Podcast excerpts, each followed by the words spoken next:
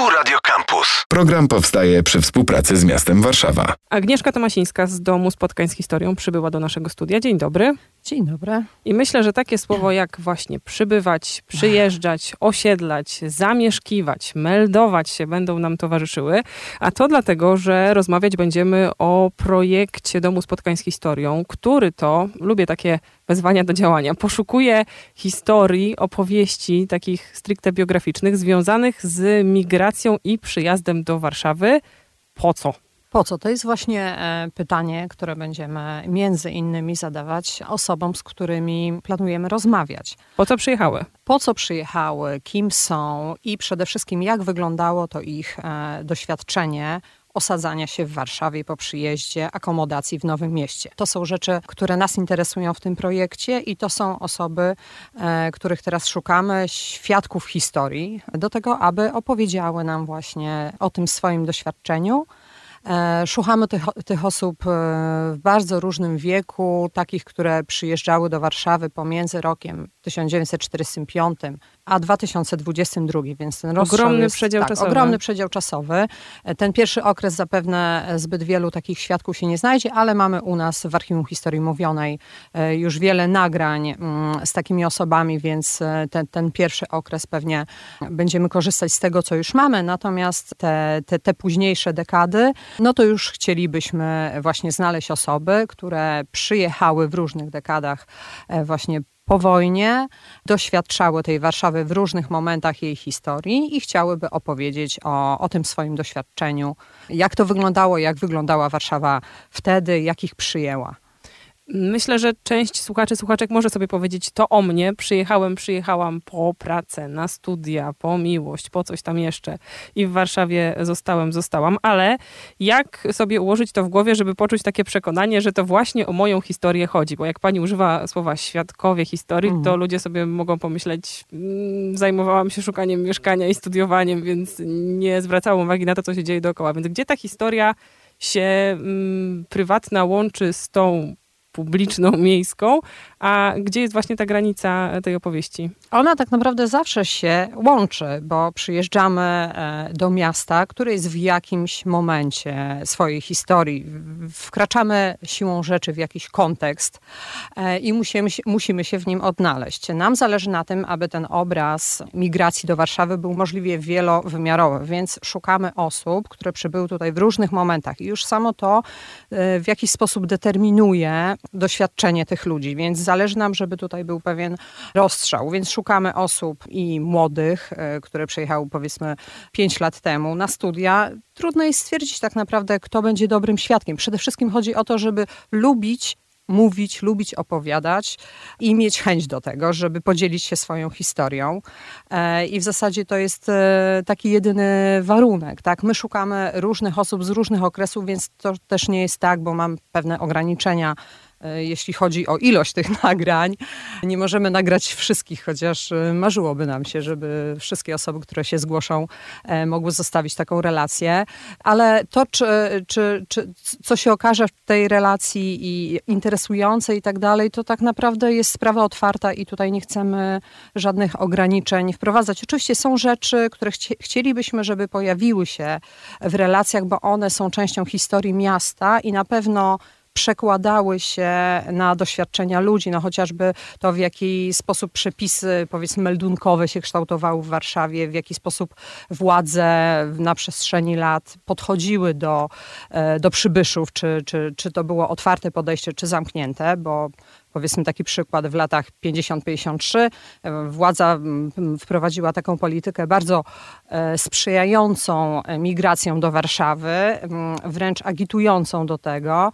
E, były brygady, które jeździły po wsiach mazowieckich i zachęcały do tego, żeby się przenieść do miasta. I w tych latach mieliśmy do czynienia z ogromnym napływem ludności wiejskiej do Warszawy e, i na tych ludzi czekała tutaj od razu praca, często przy odbudowie, darmowa szkoła, darmowe hotele robotnicze, E, i tak dalej, więc, więc tutaj był taki kontekst i na pewno doświadczenie będzie inne niż chociażby 10 lat później, kiedy wprowadzono bardzo restrykcyjne przepisy meldunkowe i w Warszawie było bardzo trudno e, osiąść i zamieszkać. Jakich grup migrantów się Państwo jeszcze spodziewają? Co może być jeszcze charakterystycznego?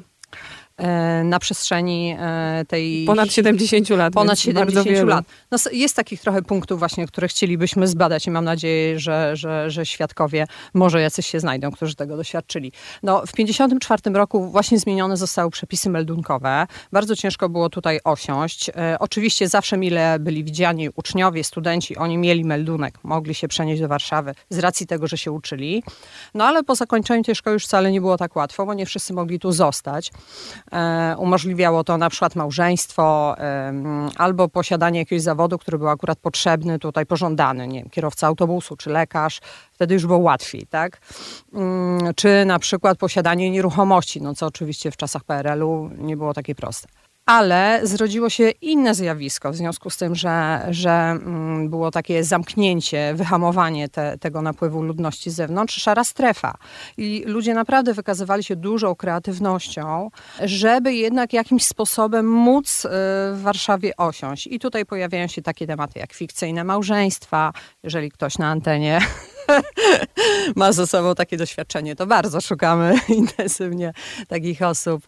Czy właśnie różne inne mm, kombinacje, domeldowywanie się, kupowanie gdzieś e, jakiejś ziemi na lewo, e, czy właśnie samowola budowlana na jakichś terenach e, zalewowych powiedzmy i potem no, były takie historie, że właśnie ktoś dzierżawił od jakiegoś rolnika ziemię na jakichś terenach właśnie typu powiedzmy siekierki, em, stawiał sobie tam budkę, przychodziła milicja, proszę się stąd e, wynieść, no ale akurat ktoś jest obłożnie chory, chorego nie można na bruk, jeden, drugi, trzeci raz, milicja już daje spokój, a tam do budki dobudowana jest kolejna zabudowa, ktoś tam już kurki sobie zakupił i hoduje, świnki, kwiatki, potem Zasiedzenie. sprzedaje. I takie jakby zasiedzenie. I potem z tego środowiska wywodzą się warszawscy badylarze, tak, e, tak naprawdę klasa średnia późniejsza, no, o których już wiemy znacznie więcej. Także tych różnych sposobów, żeby tutaj osiąść, kiedy nie można było, było mnóstwo i, i dlatego też e, pytamy na przykład w ankiecie takiej, która jest dostępna online, zachęcamy do,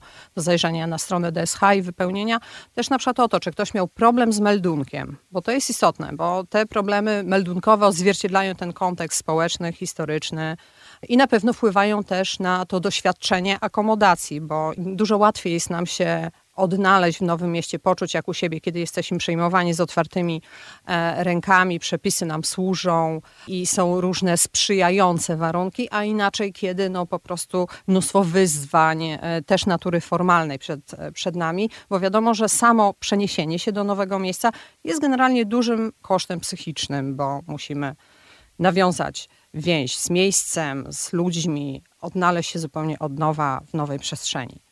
To jeszcze inny aspekt tego problemu, ale myślę, że dzisiaj w 2023 na hasło meldunek to wszyscy mówią, jak to? Zastanawiam się, czy ta dolna granica, czy- czyli 45 rok, to jest apetyt czy oczekiwanie na to, żeby to były opowieści osób powracających do Warszawy i też się w kategoriach migracji ocenia?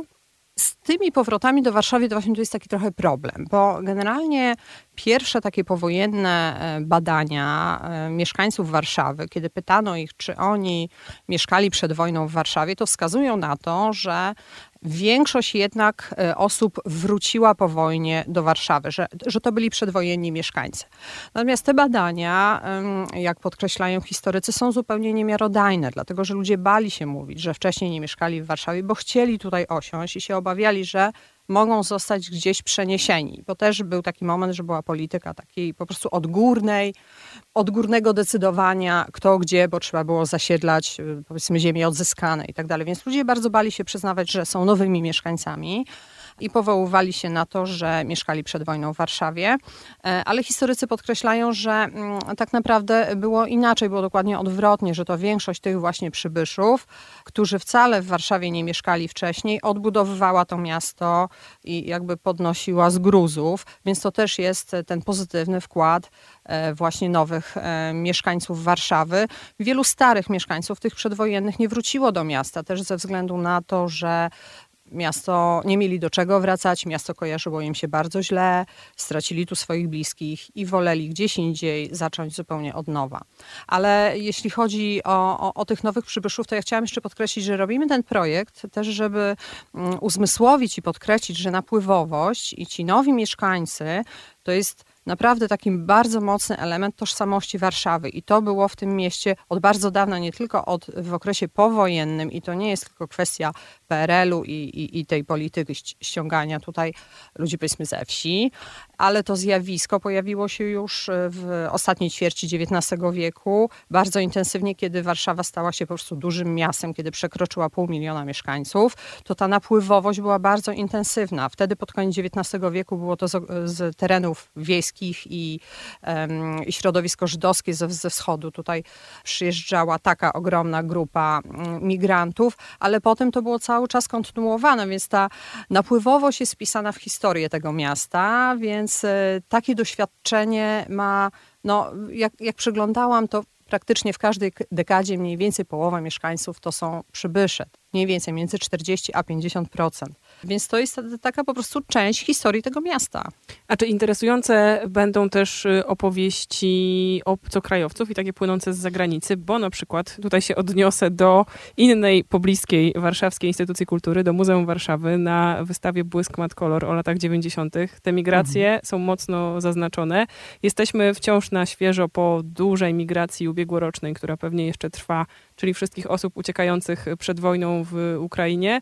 Co te osoby, co ci ludzie przyjeżdżający z zupełnie innych regionów świata mogą wnieść do tego projektu? Świadkowie cudzoziemcy, którzy przyjechali do Warszawy, to na pewno też będzie część tego projektu. Ta zeszłoroczna ogromna ilość osób z Ukrainy, to jest 300 tysięcy osób, które przyjechały do Warszawy i pewnie część tutaj zostanie. To jest w zasadzie e, sytuacja, która nas w jakiś sposób zainspirowała do, do, do zrealizowania też tego projektu, żeby też otworzyć się na tych ludzi i też e, pokazać im Warszawę jako miasto otwarte i stojące na, na, na właśnie na napływowości i na migrantach. I, i że to doświadczenie właśnie przybywania tutaj, bycia nowym jest wspólne dla bardzo wielu warszawiaków, więc jak najbardziej jesteśmy też otwarci na, na, na cudzoziemców, natomiast e, to jest projekt skupiony jednak na migracjach wewnętrznych. O cudzoziemcach też robiliśmy wcześniej, inne projekty poświęciliśmy, choćby cudzoziemcy, y, warszawiacy nie z tej ziemi, o cudzoziemcach właśnie stricte projekt e, im poświęcony. Natomiast oni tutaj będą pewnym elementem tej mozaiki e, przybyszów do Warszawy, bo na przestrzeni lat, jak to obserwowaliśmy, no to, no to ten poziom cudzoziemców to było 1-2% wszystkich migrantów więc on też oczywiście u nas się pojawi. E, natomiast to na pewno nie będzie główna grupa, mm, z którą będziemy rozmawiać, ale, ale, ale też oczywiście. Ten przedział jest ogromny, 1945-2022. Cały czas próbuję to w głowie policzyć. Wychodzi mi 77 lat. Mam nadzieję, że tak. dobrze tutaj wszystko pododawałam. E, te powody, przyczyny są też bardzo szerokie i wszystkie mile widziane w tych historiach, o czym rozmawiamy. Co się dzieje dalej z tymi zebranymi opowieściami i też może mały krok wstecz, jak, jak dołączyć do tego projektu, jak się dzielić mhm. tą swoją opowieścią?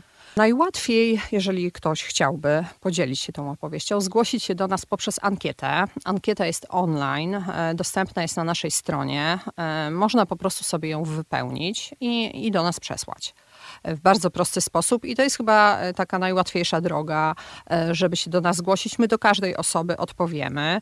To, co na tym etapie tego projektu robimy, no to chcemy nagrać kilkadziesiąt relacji wideo ze świadkami, z osobami, które chciałyby opowiedzieć e, o swojej historii, ale oprócz tego e, osoby, które na przykład chciałyby nam pozostawić jakieś swoje świadectwo, mogą też opisać e, swoją historię i to też może znaleźć jakiś swój dalszy ciąg, ta, ta ich spisana opowieść, dlatego że projekt będzie miał właśnie dalszy ciąg. W tym roku zbieramy źródła, szukamy świadków, spisujemy, nagrywamy relacje, robimy transkrypcje, zbieramy relacje pisane, a w przyszłym roku z tego materiału chcemy stworzyć e, wystawę, e, powstanie publikacja, e, powstanie cykl spotkań w DSH, więc ten kolejny rok będzie już poświęcony jakby efektom tych naszych prac i temu, czego się dowiemy w czasie tych naszych wywiadów tego, co powiedzą nam sami zainteresowani osoby, które tutaj przybyły. Nie padła w naszej nazwie, w naszej rozmowie nazwa Archiwum Historii Mówionej, a to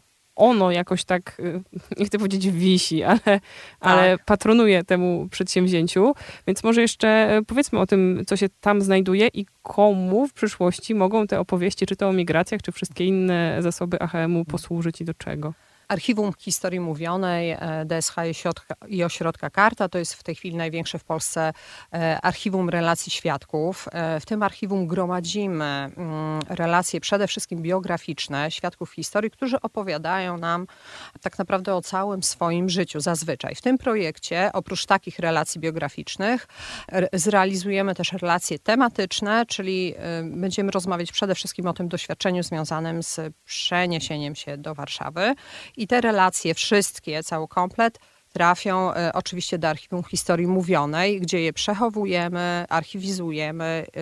One oczywiście są tam zdigitalizowane, e, a potem służą do bardzo różnych celów akademickich, bo korzystają z naszych zasobów uniwersytety i, i różne uczelnie, ale też kulturalnych różnych projektów, społecznych. Dokumentaliści, filmowcy do nas e, zaglądają, szukając ciekawych relacji.